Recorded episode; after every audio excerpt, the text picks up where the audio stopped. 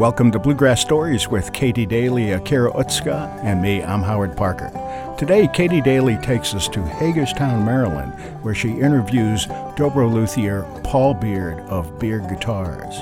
Paul Beard is very well known for supplying instruments to some of the top players in the world, including Sally Van Meter, Abby Gardner, Mike Auldridge, Josh Swift, Andy Hall, Jerry Douglas, and others. In today's episode, which incidentally is part one of part two, uh, due to the length of the uh, of the interview, Paul talks about the early years, his interest in airplanes, discovering bluegrass music, discovering the Seldom Scene, becoming an instrument repair person, meeting Mike Auldridge, and ultimately the relationship that led to the legendary guitar, the MA6. Here's Katie with Paul Beard. All right, I'm sitting in Hagerstown with Howard Parker and uh, Paul Beard, and we're eating gelato. And uh, there was no argument that we had to come here and get some gelato. But uh, tell, give me a little bit of your background. You're from the Hagerstown area? Yes, I grew up in Hagerstown and um, um, basically have lived here all my life and literally have lived in the same house all my life. Really? Oh, wow. Never moved. So uh, Hagerstown is about, what, 50 miles or more from D.C., up to 70. What did your parents do here? Uh, my father worked at a toy company that was started in Hagerstown called um, Gilbert. And it originally started as Porter Chemical, and they made all the chemistry sets and the weather uh, sets and microscope sets for children. And they later became Gilbert in- Industries, and then they also became Lionel Trains, and they made a Lionel train set here in Hagerstown. And that's what he did. He was uh, the purchasing agent for that company. All right. And your mom mom? was a housewife. Okay. So, how did you? Were they interested in music? Did they take you? And uh, how many brothers and sisters do you have? I have one brother and- and one uh, one sister. I'm the youngest, and uh, no, they were not interested in music at all. We occasionally listened to the radio, but we only had That's a sacrilege. Um, yeah, Yeah. we we had. I can tell you that we really only had um, three or four albums when I was a kid growing up, and that was And they were. Pat, Pat Boone's Christmas album. and Yes. three Herb Alpert and the Tijuana Brass albums. Right. The girl with the whipped cream. Whipped cream, yeah, yep. Taste of honey, all that stuff. Yeah. Okay. They were the only albums that we had in the house. So, where did your interest in bluegrass come? Well, I have a buddy that I've known since the third grade, and I'm still really good friends with him by the name of John Seburn, Can you And- spell that? uh, S E B U R N. And John, um, in middle school, started playing violin. Well, he started in elementary school, but he started playing fiddle and violin, fiddle tunes. And when we were in high school, it, it wasn't very popular to be in high school and play bluegrass music or fiddle tunes. But he was my best friend, and he, one day he just said to me, "I have nobody to play with. How about if I show you how to play guitar to accompany me on the fiddle?" So he's the one that got me into playing and introduced me to bluegrass. All right. Where did your first guitar come from? And what was it? Uh, it was a Montgomery Ward's piece of junk. It was a Is that was that emblazoned across the peg head? That was the model. Piece Yeah, of junk. It was spelled piece o junk. um, it was a no-name Ward's very cheap acoustic guitar. Mm-hmm. John got me into playing music. He introduced me to um, bluegrass, and then from there, um, I just wanted to learn other instruments. So that was that was my senior year of high school. I didn't start playing and really listening to music until towards my senior year of high school. Okay. Did you go away to college? Did you uh, get a job? What did you? What, what was Uh, I went away high to school? college. Yeah, I went, I went to college to be an aircraft mechanic and got my license. Um, uh, the federal aviation requires you have licenses to touch an aircraft, so I got my A, A and P license, which stands for airframe and power plant. Mm-hmm. And then I decided I wanted to be a mechanical engineer. So I worked on airplanes for a couple of years, and then I decided to go back to college to be a mechanical engineer. And I did that, and at the same time, I was working part time in a music store giving lessons. And I, after I graduated from um, my second stint of college, I decided that I just wanted to work in the music store and, and play music and and give lessons. And your family reaction was? Uh, they didn't care because they had the Pat Boone album and the other albums to listen to, and uh, it, it, just didn't matter to them. So um, they were supportive, uh, very supportive. My mom was very supportive, but yeah, I taught lessons for a long time: banjo, mandolin, guitar, dobro, um, in Hagerstown. And then I had this strange notion that I could make a living playing music and I wanted to pursue that. Playing bluegrass. Yes. Okay. So I started the the Long Meadow Mining Company, and I quickly realized that that doesn't work so well. Wasn't able to make very much money. Tens of Might have reflected, yeah, tens of dollars, and it might have reflected something about my playing ability. I don't okay. know. Okay. So then when did you get into building things? Or who Well- inspired you to think this way? Obviously, you're mechanically oriented if you worked on airplanes and stuff. Well, yes, I've always, uh, uh, as a kid, I always built models, and I did a lot of stuff um, around the farm. We we had a little farmette, and I worked on a farm when I was in college, actually, and I always did stuff with my hands. Was always working on vehicles and farm equipment and building things. And I built models when I was a kid, but. Um, I started repairing instruments when I was 18, so I was still in college. I was just in college out of high school, and I people just started bringing me stuff to work on. The first job I did was a mandolin. The, the person needed a new uh, nut put on the mandolin, so I made one out of bone. And um, so I got this job at the music store after college and did a lot of repair there and I enjoyed that. And learned, taught myself how to repair instruments, and that was in the hair metal days.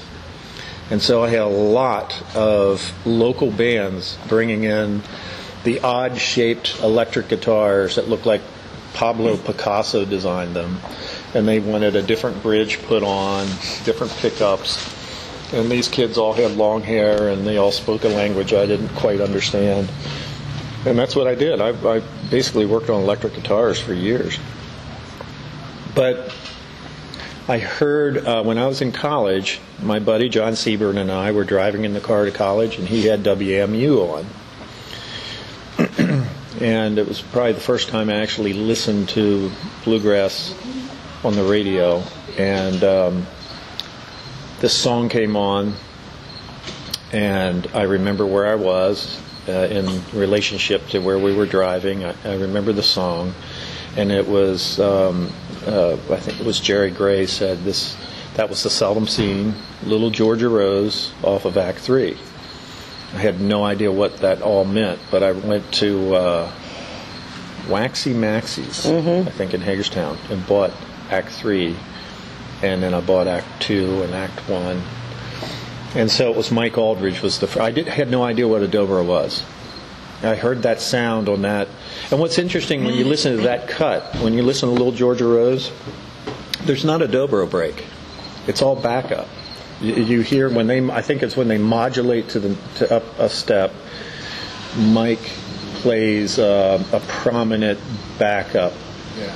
Portion to the, and I heard that and I had no idea what that was. So that's how it all started. And then, so I went to a local, another local music store here in town, trying to find a dobro because that's what the album accredited to. They didn't know what I was talking about. And I ended up buying one of those little extender nuts and put it on acoustic guitar to try to learn to play dobro. Because up until this time, I was just playing rhythm guitar with fiddle tunes. and an extender nut, in other words, raising the strings? Yeah, yes? on a standard guitar. Right. Yeah. So, How'd that work out? Well, it matched the, the tone of it matched my playing ability. Oh, It was it was pretty bad. So I uh, yeah, that's a picture I think I showed you. I'm sitting there with this cheesy guitar. Here it is. That's an old Kay guitar. I still have that guitar. It still has it still has the extender nut on it. but you didn't have the uh, Resonator. resonator on it. No. Okay.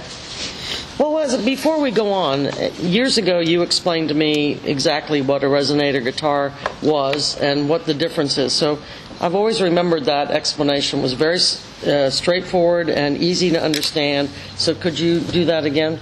Probably not, but I'll try. Okay.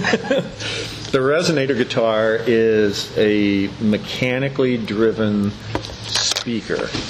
And it was, of course, invented in 1927 by John Dopyera in an effort to make a louder acoustic instrument because at that time, electric guitar really wasn't invented yet, and they were just working on electric guitar. those mandolin orchestras and, and those um, uh, those orchestras that were playing um, traditional music were trying to be the guitar was needed to be louder. So it was invented uh, to be a louder instrument mechanically and it's a it's a diaphragm an aluminum speaker that's very thin. Uh, it's usually 10 thousandths of an inch thick and it's um, it's just driven by this, the the strings, and it's just like a speaker cabinet today. All right.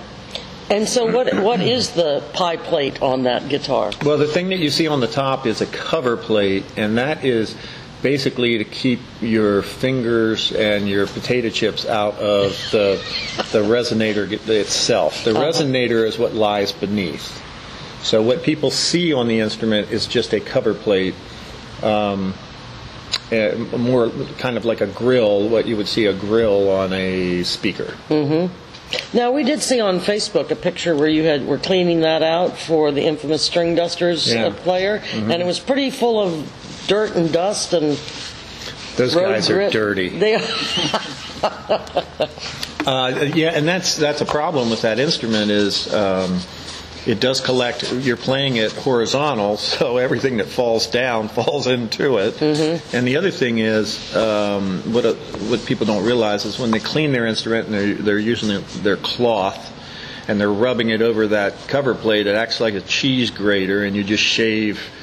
Uh, particles and, and, and fuzz off of the cloth into the resonator. okay.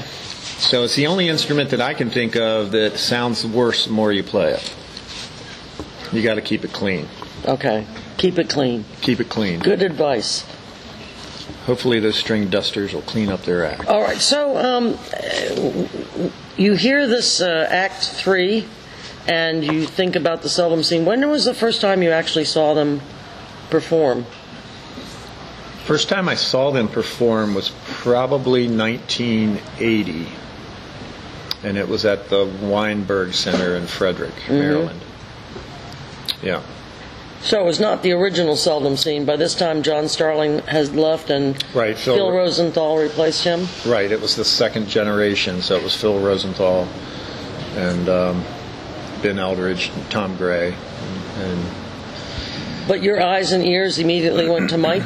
oh yeah, yeah, yep. Mike was Mike uh, had the the sound that um, perked my ears up. That was the sound that I liked. Um, it was very musical. He played, uh, you know, of course. Once I got into bluegrass, I started listening to other people, and he sounded different than Buck Graves. What was the difference stylistically? Mike was always very smooth. Mike was very smooth and sophisticated in his playing and tone. He um, he definitely, in my opinion, had more space between notes. So he he he maximized phrasing and timing and tone. And um, although he did play really fast songs, his kind of hallmark style was the tone that he was able to get out of the instrument in some of these slower slower passages and and um, uh, his his tone was just amazing. And he was the first that played it like that. he was sort of a springboard for the Jerry Yeah. Douglases and the Rob Ickes. Right. And, That's right. So, so you know, you can look at the history of the dobro, kind of the the, the Pete Kirby and, and the Oswald initial dobro introduction to dobro and the music, and then Josh Graves really took it to that next level. Mm-hmm. And then Mike Auldridge, his early playing emulated um, Josh or Buck Graves, and from there, Mike developed his own style and his own tone. And then, of course, Jerry Douglas grew up listening to Mike Auldridge. And Jerry um, emulated Mike initially and then developed his own style and his own tone, and the rest is history. Right. Well, the other thing that I think of, I don't know about Pete Kirby, but I think of Josh with that kind of funny pork pie hat. And were the were the dobro players like some of the bass players, the comic in the bands, or not? Well, it seemed that way with with uh, with Josh, yeah, initially. So that was a departure, and that's true with with um, Oswald and, and Pete Kirby. You know that that that was the role. Um, when Mike came along, that all changed. It got very sophisticated. Um, his presence was totally different, right down from the way he carried himself, the way he dressed, and the way he played. His persona, however, I don't know how he did it, but his persona was um, was brought out in his music. He, he was able to emulate um, his persona through through playing that instrument, and it shows. the coolest guy, Yeah, coolest looking guy. And the creases in his jeans. Yeah, I, I, I told Howard this, but one time I sat for an hour and listened to Mike and his brother Dave uh, talk about they were going to get a new iron, and they had the pros and cons of all the different models of irons that were available. And this was a very serious uh, discussion. I think they put more into picking out an iron than they did in picking out an instrument. It was that important to them. yeah, the Steamomatic 3000. He was a handsome guy. And um, so the first time you met him was at Gettysburg? It was at the Gettys uh, Bluegrass uh, Festival, Gettysburg Bluegrass Festival, and that was 19. Um, that was 79. So actually, I, I take that back. The first time I saw them must have been 79 at the Weinberg, mm-hmm. because then that summer I saw them at Gettysburg. And you told me that you went up and spoke and got an autograph from all of the members of the Seldom Scene? I was able to get pictures and autographs from all the members of the Seldom Scene except for Mike, because I just was I was too nervous to approach him. In I think all- I said hi to him. Right. and and that was it. And it was kind of a sheepish high. And then you got um, a guitar, you got a, a lesson with him. I did. I, um, I I got a lesson from him. I drove down to his house, and um, uh, he came to the door, and and I thought that was odd because I expected him to have like a manservant. and um, and he took me he took me down into the basement and I thought that was odd because I I just thought that there would be you know some large Music- studio Right. and we're down in his basement and he's uh, playing his guitar and giving me a lesson and he's taping it and he asked me to play and I can't play because I'm too nervous and and um, and he took me up for lunch and we ate in his kitchen and that was odd. I didn't think that he would eat. And what did he make you for lunch? He made, he made peanut butter and jelly sandwiches. and I just I couldn't imagine that Mike Auldridge would be eating. I thought it would be caviar.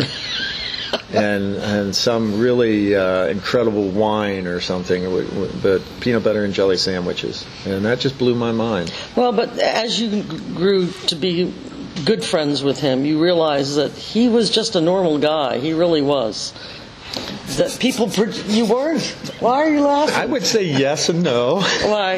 Go ahead. Well, he he just was bigger than life, and uh, he he would he would tell stories. He was a fantastic storyteller, and I really wish, in retrospect, that I would have either um, uh, written down these stories or or taped him, you know, recorded not him. Been able to repeat. We couldn't. Oh no, we couldn't play it for anybody in public. But No. it, they were great stories, and he had a million of them. Mm-hmm. So yeah, he. The first resonator guitar that you played was was that an OMI vintage guitar, or was that Yeah. one it was? Yeah, I was working at the music store, Carpenter's World of Music in Hagerstown, and that's where I was teaching.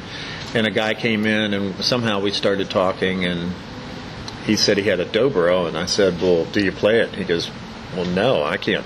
I don't know how to play that thing."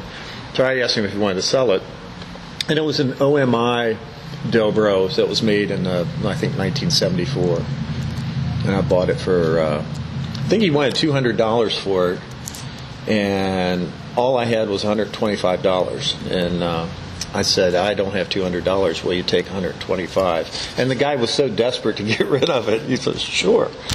So I went to his house and picked it up, and uh, it wasn't the color that I wanted, but I didn't care. Right? Yeah.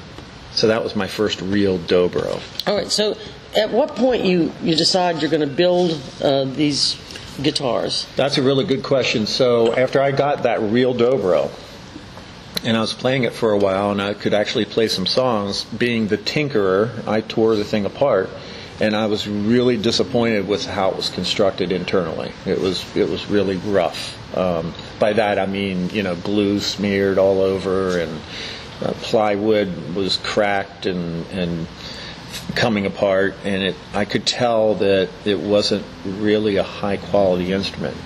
So it didn't make sense to me at the time that you could buy a really high-end uh, Martin guitar or high-end acoustic guitar, high-end banjo, violin, mandolin. But Dobro was it. And that's back then they were selling for like $300. They were very inexpensive. And I just wasn't getting the sound that I wanted out of it, so I decided that I would learn to build I would make one for myself, which is what I did.